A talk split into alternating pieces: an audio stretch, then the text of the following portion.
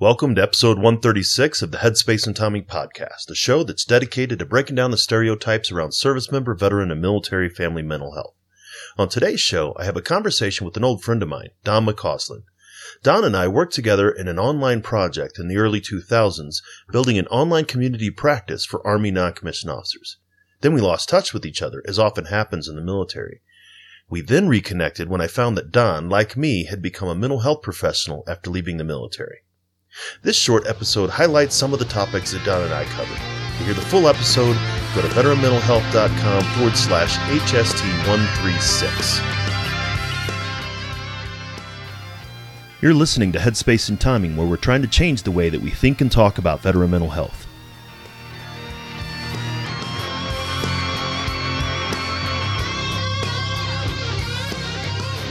During Don's introduction, he talks about how he got close to the edge of losing his family and more, and how going to counseling helped him out. Like a lot of people, I went and came back, and I was not really effectively dealing with the stuff that I was bringing home, that emotional baggage. Like everyone else, I was a platoon sergeant that whole time, so I was the fixer. I was supposed to take care of people, and like most other people, I wasn't supposed to say I had a problem anyway. So I just kind of uh, stuffed it real deep in a nice little black ball in the pit of my gut. But you know, every time I went and came back, I just brought back more and more garbage that I was not dealing with. Finally reached a crisis point. The light bulb finally went on after a number of years, and uh, I realized, you know, my family was getting ready to bail on me, and rightfully so. And I just thought, I'm going to end up with nobody and nothing. And I'm going to be the pissed off, angry vet at the end of the bar with a beer that nobody wants to be around because he's a miserable SOB and that's what I realized I was looking at. Uh, so I finally got serious about counseling.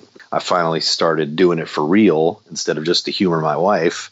Like me, Don's a combat veteran with lived experience that provides clinical mental health counseling to other veterans. I asked him what it was like for him counseling veterans as a veteran. You know, I'm in a place now where I don't, you know, it doesn't bring anything anything up for me that I struggle with. I mean, yeah, it brings up memories, but I'm in a place where I can kind of, you know, I can effectively deal with them and stuff. So, it's I view it as part of my healing process, continual healing process and part of my journey on the warrior's path. And as a warrior elder, you know, I'm I'm that's what I'm supposed to be doing is kind of guiding people through, you know, the dark areas, you know, because I I've been through there.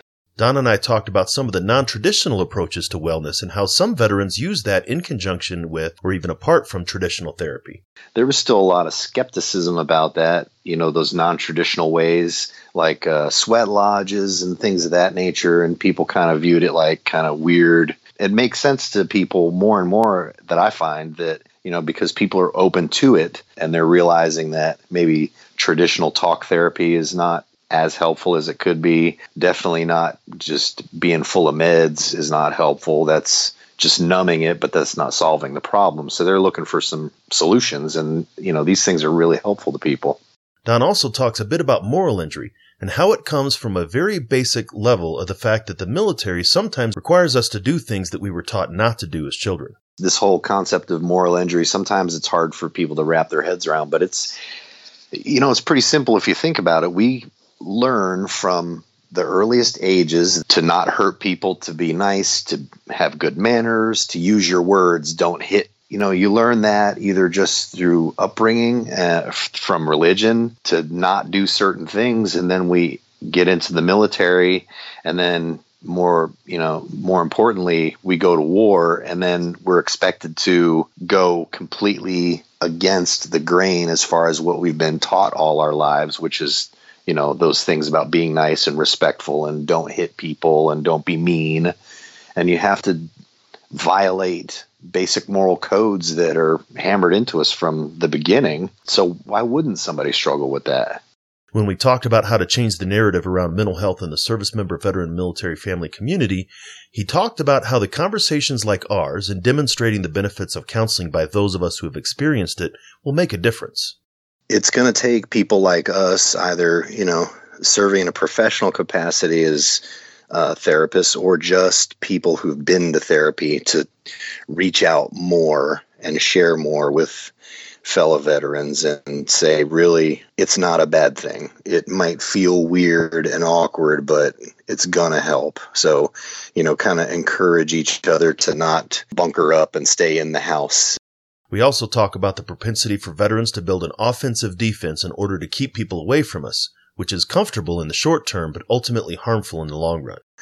Um, you know, I, I kind of tell people we get used to putting up these walls, you know, these HESCO barriers around ourselves with two rows of concertina wire on top to keep people away, keep them at arm's length, to keep you from getting hurt or to keep you from lashing out at them to protect your loved ones.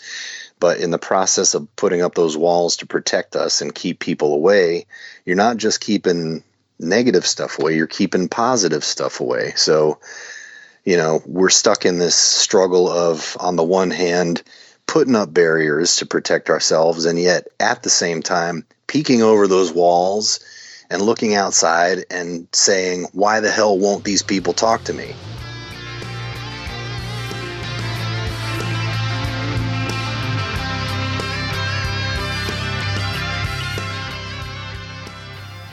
You're listening to Headspace and Timing, where we're trying to change the way that we think and talk about veteran mental health.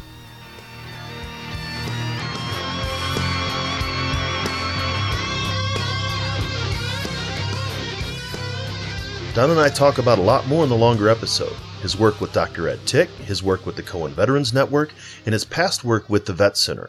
If you want to hear more about all of this, you can find the show notes and the longer episode at veteranmentalhealth.com forward slash HST136 or on your podcast player of choice. Just a reminder that the guests and information on this show are for informational purposes only and not meant to be considered professional advice.